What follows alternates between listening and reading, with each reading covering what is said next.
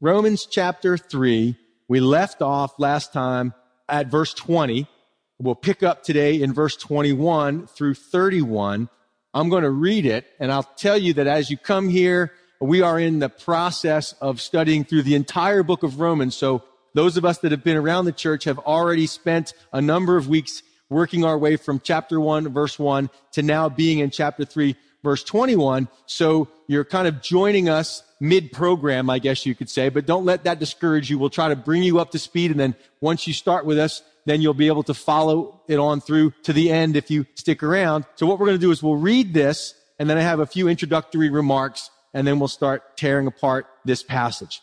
Verse 21 of chapter 3, the apostle Paul writes, but now, so there was something before, he says, but now the righteousness of God apart from the law is revealed, being witnessed by the law and the prophets, even the righteousness of God through faith in Jesus Christ to all and on all who believe. For there is no difference. All have sinned and fall short of the glory of God, being justified freely by his grace through the redemption that is in Christ Jesus whom God set forth as a propitiation by his blood through faith to demonstrate his righteousness, because in his forbearance, God has passed over the sins that were previously committed to demonstrate at the present time his righteousness, that he might be just and the justifier of the one who has faith in Jesus. Welcome to seminary class. That was two sentences. Verse 27 says, as a result of that, the implication is as a result of what Paul just said, where is boasting then? It is excluded. He answers his own question. By what law? Of works? No, but by the law of faith. Therefore, we conclude that a man is justified by faith apart from the deeds of the law. Or is he the God of the Jews only? Is he not also the God of the Gentiles? Yes, of the Gentiles also, since there is one God who will justify the circumcised, the, that was the Jewish ritual, by faith, and the uncircumcised, the Gentiles, through faith. Do we then make void the law through faith? Certainly not. On the contrary, we establish the law. I did a little bit of research on storage units. I don't know if any of you have a storage unit, but we have storage units to fit things that we want to keep that don't fit into our house or garage or barn or shed. And I found some interesting things out about storage units. You can fit 646,808 Oreo cookies in a 5x5 storage unit. Now, I don't know that from personal experience, just saying, Pastor Steve, I do have a sweet tooth. I will admit it. If you have a 5 by 10 storage unit, you might be able to fit 39,600 energy drink cans in there. If you really need energy, you can have 39,600 cans worth. So you ask, that's wonderful, pastor, but what in the world does that have to do with Romans chapter three? Well, we just read the passage and I imagine if you're like me, as you read that, you say, what in the world is this all about? There's words there that I've never heard before, and I certainly don't understand. What's the righteousness of God? What's justified freely by his grace through the redemption that's in Christ Jesus? What's propitiation by his blood that demonstrates his righteousness? What's forbearance and God passing over sins? I mean, this is a little bit of a confusing passage. Just like those storage units were packed with all kinds of goodies, this passage, although it's very brief, is absolutely packed with things that the apostle Paul just cannot throw away. We have reached the crescendo. We have reached the summit of the hill we've been climbing since chapter one in the book of Romans. If you've been around the church for a little while, you've been listening to the studies in Romans, you remember that the book of Romans can be summarized by looking at four different buildings. The first five chapters are summarized by seeing and knowing that we are in what type of building, church? We're in the courthouse, the courthouse of God the Almighty presiding over this courthouse. And it's been quite a stretch, quite a run from chapter one where Paul really begins and introduces the argument. Don't turn there. I'll just read it. In chapter one, Paul said, I'm not ashamed of the gospel. I'm not ashamed of the good news of Jesus Christ. It's tempting to be ashamed of the good news because of what the good news says, because of the bad news. See, the good news of Jesus says that everybody's a sinner. That's bad news. But that everybody can be saved the same way by one savior, not a thousand different ways, not 17 different ways, by one way, and that's through Jesus Christ. And to some people, that's offensive. And Paul says, well, I'm not ashamed of that because I think it's pretty awesome that God made a way for everybody to be saved the same way.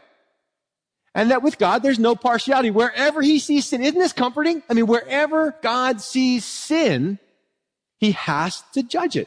He has to deal with it. Whether it's in the Jew or the Buddhist or the Hindu or the atheist or the Christian. And again, let's say this religious person.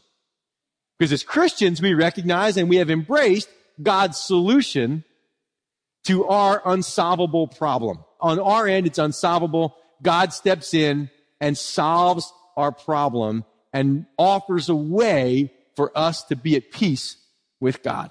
So if you don't get anything else out of Romans chapter three, this section, that's the summary of what he just said. So all that gobbledygook we just read, that doctrinal and, and theological gobbledygook, and I say that it's a huge, long run-on sentence full of words that many people don't use and understand. I hope that by being here, you'll leave going, oh, now I understand what was being said. So if I do that, I've done my job. We'll see, right? Well, the jury's out, Pastor Steve. We'll see how you do with that. He said, I'm not ashamed of the gospel because it is the power of God to salvation for everyone who believes, the Jews and the non-Jews. For in it, the righteousness of God, there's that phrase, the righteousness of God is revealed from faith to faith. So he introduces the idea that everybody can be saved, that everybody needs salvation, everybody can have the righteousness of God, and it's by faith. That's Jew and Gentile. Then he spends the next number of chapters here explaining why the Gentiles need salvation because of their sin and why the Jews need salvation. See, the Jews would have trusted in their self-righteousness, meaning that they had a list of things that they thought should please God and should make God accept them. Abraham is their father. They have circumcision. They keep the Sabbath on and on and on. And God says, well, actually, what I'm looking for are people who love me with all their heart, mind, soul, strength, and love their neighbor as their self. And although you agree that that's the right thing to do, you haven't done it. The Jew hasn't done it.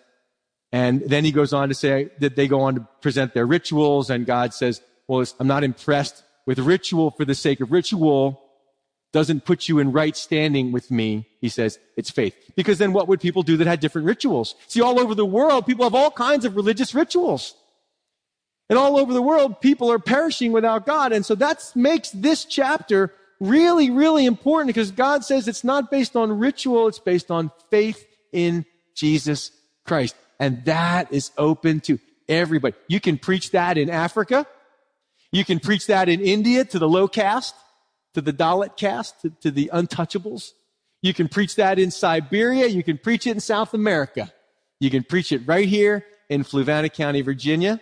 And that is the wisdom of God. That is the grace and the glory of God. So we begin then with verse 21 after having established what was the verdict in the courtroom. I mean, Paul left us last time. Just look back a couple of verses. Look at verse 19 of that same chapter.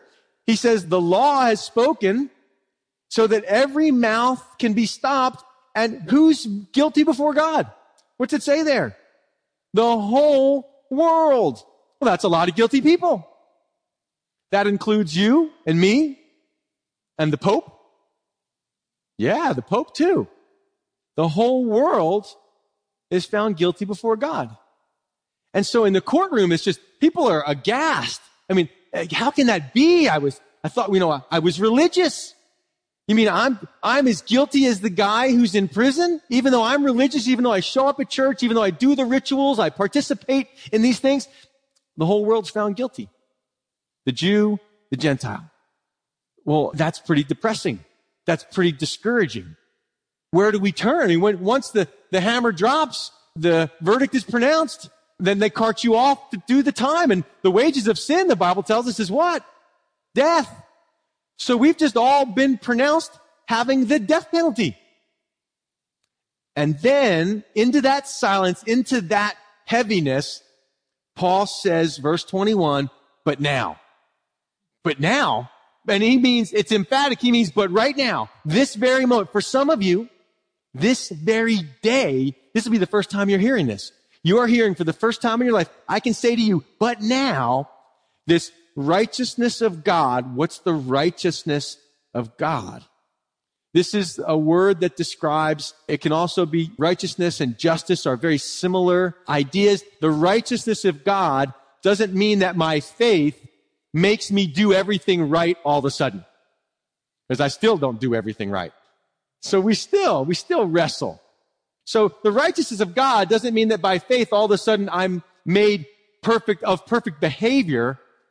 What it means is that my standing with God my relationship to God is made right.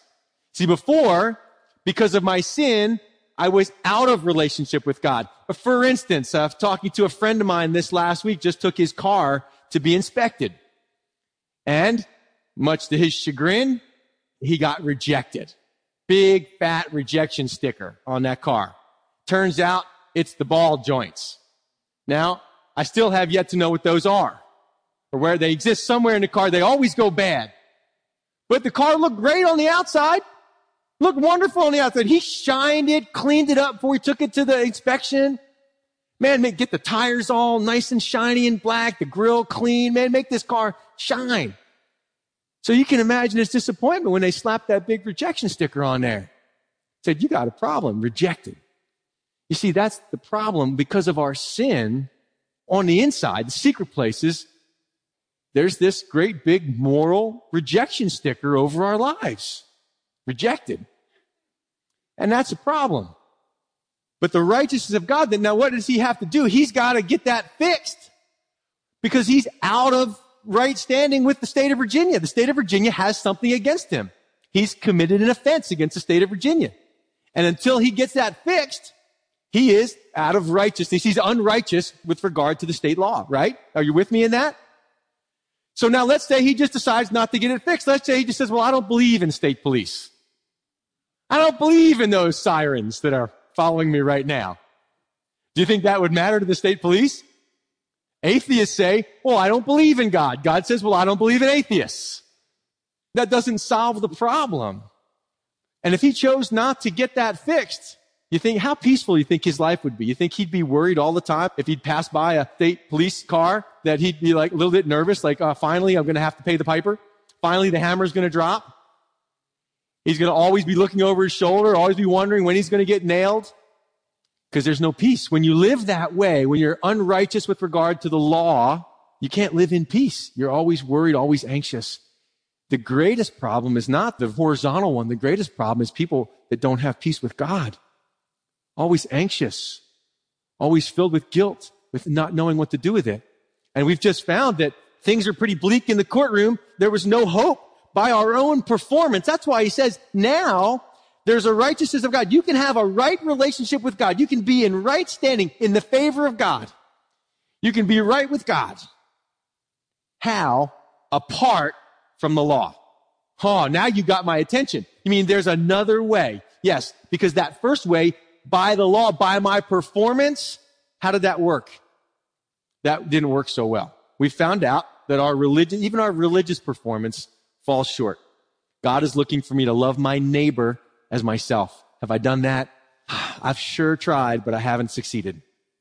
And so God says, I got to make another way. So God had to make another way that leaves you because you failed, that leaves me because I failed out of the equation. So he's had to do this apart from law because I wasn't able to do it. And so how does he do it? He does it by faith. By faith. If you have confidence and believe in the work that Jesus Christ did on your behalf, that's credited to your account. And that's what Paul is saying here. Now, the interesting thing to me is the righteousness of God apart from law is revealed. That means that God can make you right with him right where you are today. That means the Gentile doesn't have to go through all the Jewish rituals. The atheist doesn't have to go through all the Christian rituals. You can be accepted and made righteous. You're right with God. Your sin doesn't anymore get in the way of your relationship with God. That can happen for you right now. Now, we in the church have a hard time with that. When someone comes in and they've got some kind of issue in their life, they're in a certain place or they've done time or they're, they got long hair or whatever it is, they're not wearing the right clothes. We can say, well, wait a second. God will accept you, but first you got to get a haircut, young man. Get some good clothes on, got to get a suit, got to be baptized, got to do this, got to go, got to do all these things. Then you've missed the point of the sacrifice of Jesus Christ. Because he says it's apart from law. If you like to take notes, you can write down by law. Simple way to understand law is what I do for God, my performance, what I do for God. Grace is what God does for me. See, we're saved by grace. We're saved by what God did for me, not by law. I'm not saved by what I did for him. Now, do we do things for God? Do we do works? Absolutely. But they are not for pleasing God. They're not for somehow winning God's favor in our lives. They are from that because God's already loved us. He already poured out his grace. He already saved us. And what we do then is just a response. That changes the reason you come to church. Well, if that's true, why do we go to church? We go because we love to. We get to. It's a blessing.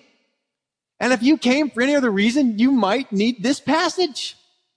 If you got your Sunday school attendance list at home and you got all the things you're checking off and I, I got the right Bible and I, I got the right Bible cover and I got the right color highlighters and none of that stuff is bad or wrong, but none of that stuff will save you. And until the church gets that, until you get that, we'll be self-righteous and we'll demand other people fit into our mold and we will neglect to teach them about the grace of God. And that's what this passage is revealing. It's apart from the law. It's a whole different system, a whole different principle, but it's not new. Did you notice that? He says it's not new. It's not something that Paul invented. What does he say? It was witnessed to by the law and the prophets. The Old Testament. Think about the prophet Isaiah, what he said in Isaiah 53. He said that there was going to be his servant. We know this was about Jesus and that by his stripes we would be healed. Well, how does that work? That sounds like a substitution. That sounds like someone else took a punishment that I deserved. He was wounded for our transgressions and bruised for our iniquities. Well, that's in Isaiah. But what about in the Old Testament? You've got plenty of examples in the Old Testament. You've got the whole sacrificial system where a substitute animal, an innocent animal, takes the place of a sinful worshiper. And as many have noted, it's never the worshiper that gets inspected. It's always the sacrifice. It's a blemish free sacrifice that takes the place of the worshiper that substitutes by faith as you lay your hands on that innocent animal, your sins are effectively transferred to that animal. When that animal gets sacrificed, your sins go with it. You walk out innocent. The animal, his life has been taken in your place. So it's all over the Old Testament. And again, it's all over the Old Testament that faith has always been God's idea. It's never been by works. It's never been by your performance. God has always looked for faith. Think about the Gospels, how many times Jesus remarks about the faith of somebody. Think about the two guys that go up to the sanctuary, to the temple. One guy's a tax collector. They hated tax collectors. Some things haven't changed too much. And the other guy was a religious ritualist. He was a Pharisee. He looked great on the outside and he sits there and he praises God. I'm thankful I'm not like that loser over there. I carry a Bible. I tithe. I'm a church member. And he just lists off his stuff. I'm glad I'm not like that guy. Meanwhile, that guy is over there just beating his chest and saying, Lord, just dealing with what he's had to do as a tax collector and the way he's cheated and robbed people. He said, Lord, Forgive me. I am a, I'm a horrible sinner. Have mercy on me, he said. He knew he needed mercy. And Jesus says, which one do you think left and was justified, was made right, declared innocent? It was the tax collector, not the Pharisee. It's all over in the New Testament. It's all over in the Old Testament. There's more and more and more stories I could share with you. Why is the Samaritan the hero of the parable of the Good Samaritan? The Jews hated Samaritans. They thought they were unworthy. They were half-breeds. They were less than. They would say there's a difference between us and them. We're good with God. They're not. But who does Jesus make the star of the show? To religious guys pass by a guy laying in the street, been beat up, left for dead, robbed. They just walk by him in all of their self-righteousness and all of their religiosity. The Samaritan stops and helps him. And he said, which one was a neighbor to him? The Samaritan was. That blows their minds. They hated that when Jesus said that kind of stuff because they thought they were different in a good way that we've got by nature of who we are. We're good with God. Well, that's why Paul has to say to the Jew, especially, it's by faith in Jesus Christ, not in a system, not in religious ritual, not in self-righteousness, by faith in a person who was sacrificed on your behalf, Jesus Christ. And who's it for? What's the scope of this? To all and on all who are willing to put their confidence in Jesus Christ. That's open to anybody. You would think that we'd read that and go, what's so easy? I mean, there's something in the humanness, the performance side of us that goes, it's too easy. Anything worth having is worth working for. It's too easy. If it was so easy, then why aren't more people getting saved? Why aren't more people going, I believe? Because you have to believe some things about yourself. You have to believe that you are unable to save yourself. And that hurts our pride. I want to do it myself. I want to get to God myself. I work my way to God. I'm going to do all the right stuff. I'm going to give. them so I have something to boast about. So I can elevate myself above other people and show what a good spiritual man I am. God says, eh, wrong answer. It's available to all and on all who believe. For there is no difference. That's radical. There's no difference. All have sinned and fall short of the glory of God. Remember, we learned that God is not partial. He shows no favoritism. How many of you have ever felt like getting stepped on? Anybody grew up in a family like that? That was you? In the family? You had an older brother or older sister and they could do no wrong. They walked on water. They were mom and dad's favorite. It was always your fault. You were the scapegoat. You were the one that always got punished. You were the one that could never live up. And there was favoritism. And aren't you glad that God is not like that? That black lives matter and Hispanic lives matter and white lives matter, Chinese lives matter and Mexican lives matter. All lives matter. And God is not partial to anyone. Everyone has the same ability and the same opportunity once they hear of the free gift of Jesus Christ and the salvation of God. Everyone has the capacity to believe. I've met people that have much less than we do. Not just materially, but spiritually. They don't have Bibles. They live some remote area and they just hear that simple word about a, a savior who died on the cross on their behalf and they believe. I think about Lydia, who Paul met by the river there in the book of Acts. God just opened her heart to believe. Wasn't anything spectacular. She wasn't healed of anything. Paul preached a word to her and she said, I believe it. I believe it. And she put her trust in Christ and that changed her life. That changed her life. So there's no difference. The Jew is not different than the non-Jew. Matter of fact, Paul goes on in Galatians to say, in Christ, there is neither Jew nor Greek nor what else. There's neither male nor female. There's neither intelligent nor unintelligent. There's neither slave nor free. And all those things, when it comes to salvation, all those things are dissolved. There's no difference. It takes just as much grace to save the religious as it does the irreligious. It takes just as much grace to save the male as the female. Come on, ladies. Help us guys out. you gotta live with us, but God's gotta save us.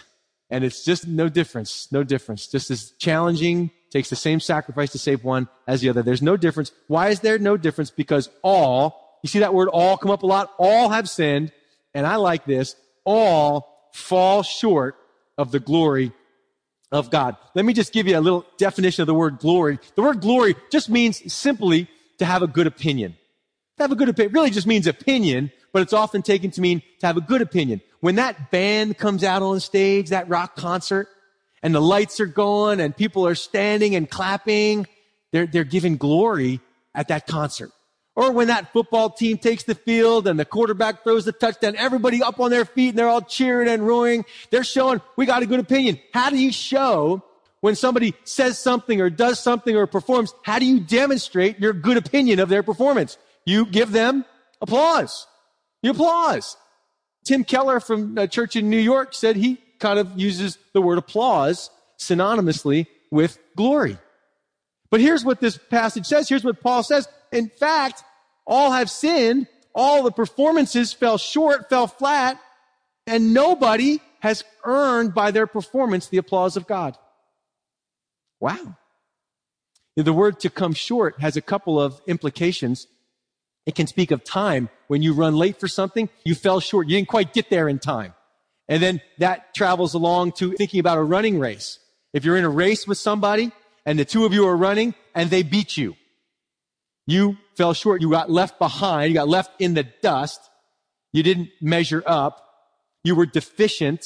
You were inferior. That's the implications of this word to come short. You know, when I was in high school, I had to take my SATs just like most kids in high school. You take the SATs. Got the school you want to get into. You know how important the SAT scores, at least they used to be. I don't know if they still are anymore. So I knew what I had to get. Guess what? Didn't get it. I fell short. Wasn't for lack of trying. I did my best, but I fell short. So I took him again. Guess what happened second time? I fell short again. Got the same score as I did the first time.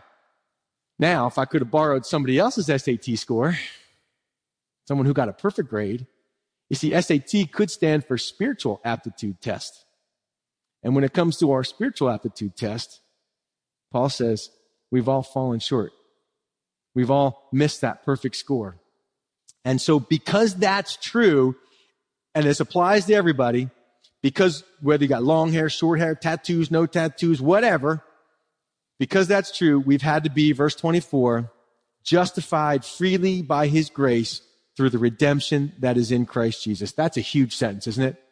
We've had to be by God justified.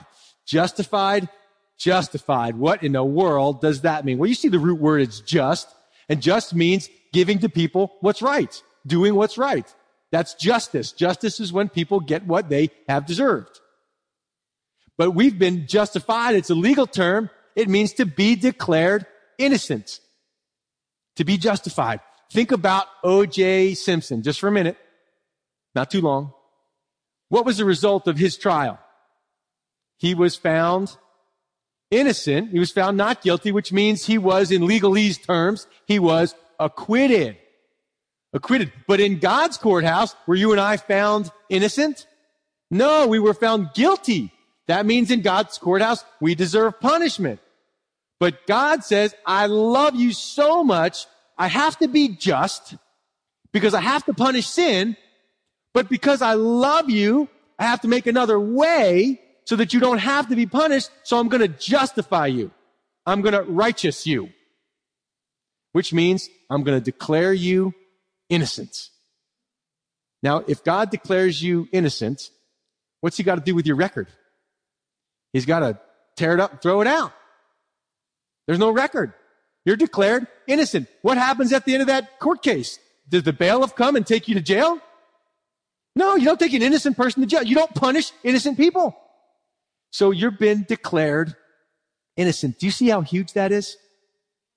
Jesus has done for you something you couldn't do for yourself. You have been by God declared to be innocent. What that does is that brings you back into peace what if my friend took his car down and the inspector declared him innocent? The rejection sticker gets taken off. He gets a new sticker. It says accepted in the beloved. Fully. The Jew, listen, church, this is what was tough for them, and the Gentile. The person who grew up in church and the person who landed in prison. Both declared innocent. Now you say, that is not just. How can God just do that? How can God just forgive? Well, a few other things. He said you've been justified. And some people say it's just as if I never did it, just as if I never sinned. Justified freely. Freely, you can circle that word and you can write undeservedly. Undeservedly. See, freely can mean, oh, it's free. Well, it cost Jesus everything, cost Jesus his life. So it wasn't free that way. It was free to you. And it's, it, you could say freely, abundantly. I freely just, you know, freely giving it out, freely giving something out, just abundantly. But this word means freely in terms of there's no cause, there's no earning it, it's undeserved. It's given to you freely without having to earn it. Freely by his grace, God's goodness and love and the expression of his beauty and his care for you. That's why he did it. And how could he do it? He did it through, this is how God can do this and still be right, through the redemption. Let's talk about that word. I love, one of the things I love about God is he's a redeeming God. Now, what does that mean? Redemption means to buy back out of slavery. It's a ransom. So, you know, if you watch movies, somebody gets kidnapped and you have to pay a ransom for that. You have to buy them out of that. So this is Jesus redeemed us, the redemption that is in Christ Jesus. That's how he can do that. He paid for our freedom. But what did he pay with? Not with gold or silver. Didn't go down with the bail money or anything like that. What did it cost Jesus? It says God set him forth, verse 25, as a, another word, propitiation by his blood. So what was the cost? It was blood. The currency of heaven is not good deeds. The currency of heaven is life, blood. And so this word is a religious word, propitiation, and it means to appease. It can be also be translated mercy seat. And the picture Paul is giving the Jews that he's talking to is the picture of Yom Kippur, the Day of Atonement.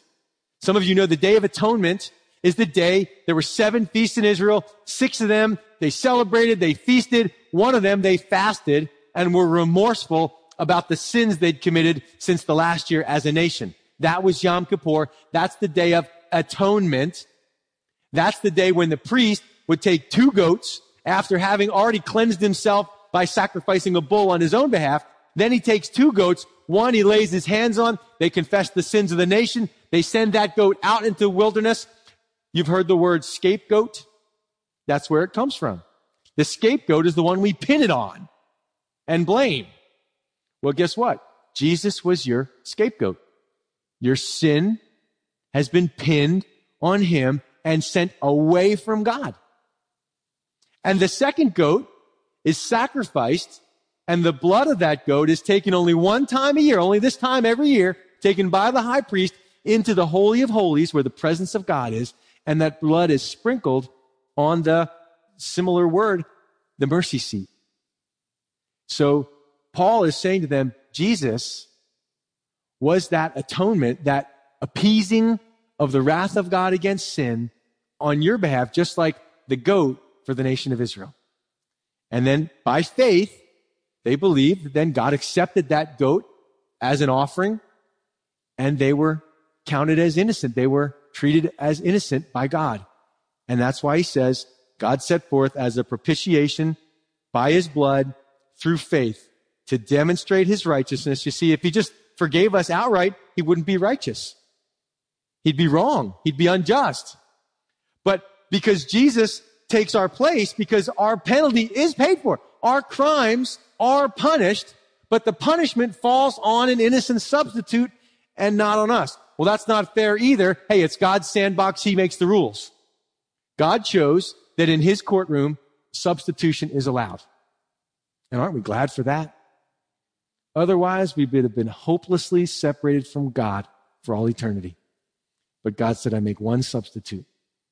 And it can't be someone that's being penalized for his own sin. And so because of the cross of Christ, sin gets punished and my mercy and love get demonstrated. Because previously God had in his forbearance, he overlooked, in other words, or he passed over the sins that were previously committed. Aren't you glad God didn't just judge you right when you sinned? I mean, there's some people in your life that have sinned against you and you go, they need to be judged. And of course, then so do you. But why didn't God do it? Why did God seemingly overlook these things? How's God fair to overlook these sins?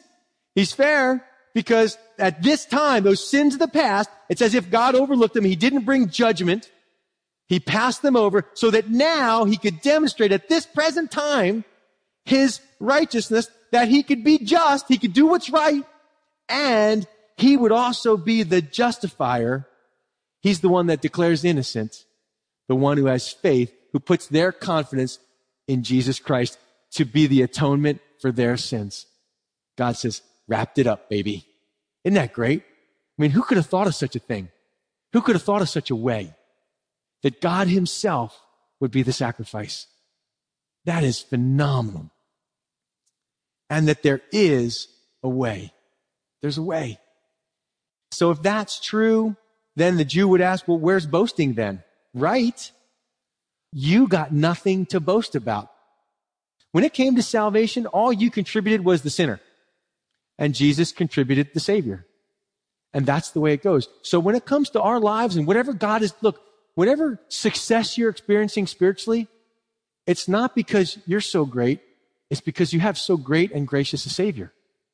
Whatever success you're having in your marriage, whatever joy you're having in ministry, whatever good things are happening in your life. Look, I love what God's been doing at Calvary Chapel Flu Valley. He's doing a really cool work here. Can I tell you the secret? You'll already know this. It ain't the pastor. It's God. What do I have that God hasn't given me by his grace? Paul would say, by the grace of God, I am what I am. It's all, all, all the grace of God. And that grace causes some things in my life. But when it comes to my salvation, I got nothing to contribute. I contributed stumbling and falling short. So where's boasting? It's excluded. By what law or by what principle? By the principle of works? No, if it was works, then I could boast. That's what we all want to do. But he says, no, it's excluded by the law or the principle of confidence or faith or belief. Therefore, Paul says we conclude, the conclusion is that a man is declared innocent, made right with God, has peace with God by faith, apart from the deeds of the law before you do spiritual thing number one. Do you remember when you got saved, Christian? What did you know? I got saved in a parking lot 22, 23 years ago. I didn't know what repentance was. I didn't know what tithing meant. I had no idea what Sabbath meant. I didn't know anything about church membership. I didn't know anything. And God saved me right there. Not based on what I did or who I'd become. He didn't tell me, all right, Steve, go get your act together. We don't want you to get your act together. We don't want anything to do with an act. Or is he the God of the Jews only? No, of course he's not. He is also the God of the Gentiles. Yes, of the Gentiles. He has to emphasize that. Since there is how many gods? There's one God. And that one God is the God over every human being on the face of the earth, wherever you live, whatever your nation, whatever your skin color, whatever your whatever. Since there is one God, who will justify the circumcised by faith and the uncircumcised through faith. So the natural question that we'll answer next Sunday, then what's the purpose of the law? Do we make the law void through faith? I mean, is the law unnecessary? He says absolutely not. On the contrary, we establish it. Chapter four will answer that question. Thanks for hanging with that, church. This is weighty stuff, right? But do you see? I hope you see. These things believe. There's a lot of people that think they're going to heaven. And there's a lot of people I meet that, well, I'm going to heaven. Why? Because I'm a good person. And Paul has just demolished any ability for you to take any credit for going to heaven. If you go to heaven, you're going to go there for one reason because of the grace of God and the sacrifice of Jesus Christ, because he loved you more than you will ever imagine. Amen, church? Let's pray. Lord, thank you so much for these truths, I pray they would be understood and believed by this congregation. We embrace it, Lord. You are everything. We are nothing. It's in Jesus' name we pray.